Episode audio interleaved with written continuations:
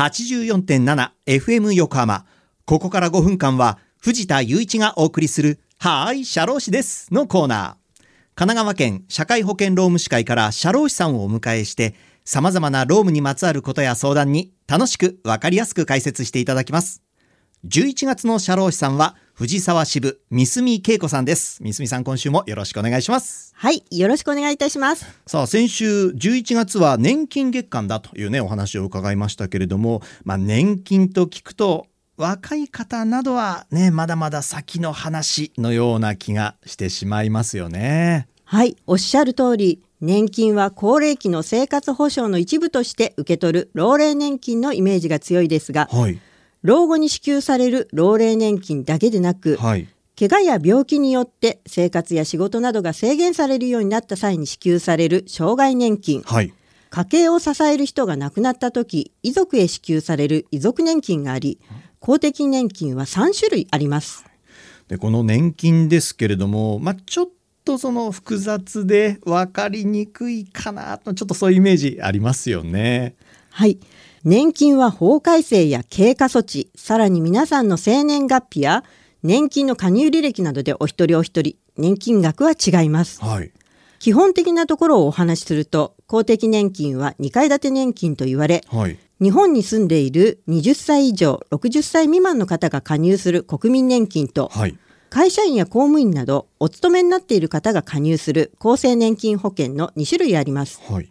つまりすべての方が対象になる国民年金に会社員や公務員の方が対象になる厚生年金保険が上乗せされるにかい建ての構造になっています。あ、なるね。それでにかい建て年金なんて言われたりしてるんですね。で、若い世代の方も年金は関係してくるんですよね。はい、初めにお話ししたように老齢年金は高齢期に受け取る年金のため実感が湧かないのですが、障害年金や遺族年金は若い方でも深く関係してきます、はい、例えばはたちになると学生さんでも国民年金に加入します、はい、ですが何もせず国民年金保険料を払わずに未納だった場合、怪我や病気で重い障害状態になっても障害年金を受け取ることはできません、うん、はい、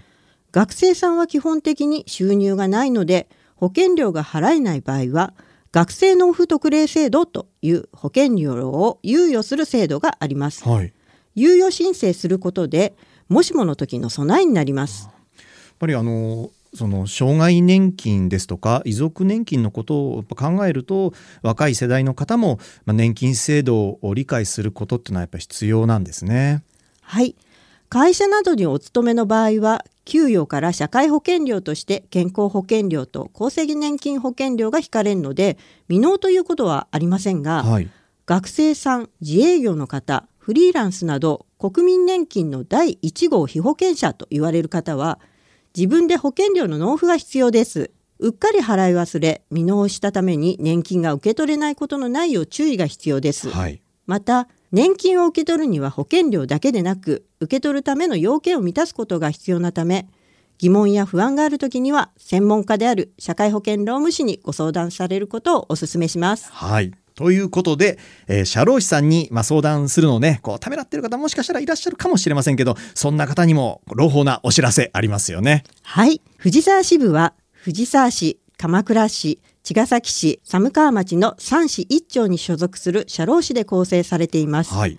先週もお知らせさせていただきましたが、藤沢支部では各地域の駅などで街頭無料相談会を開催しています。じゅういちがつじゅうしちにち木曜日に藤沢駅の南北自由通路にてじゅうにじからじゅうくじまで行います。気軽にお立ち寄りください。もうこれ今週の木曜日っていうことですね。はい、ということで今週の木曜日、あ、この木曜日ならね藤沢駅周辺行くなんていう方ですね、無料の相談会ね行っているということですので、ちょっとね立ち寄ってみてはいかがでしょうか。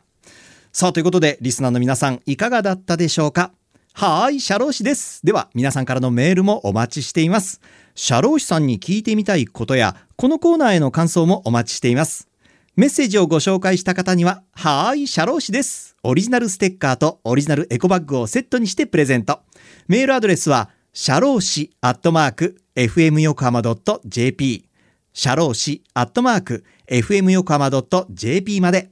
またこの番組のポッドキャストもアップされています。エフエム横浜のポッドキャストのページや神奈川県社会保険労務士会のホームページから飛べますので、ぜひ聞いてみてください。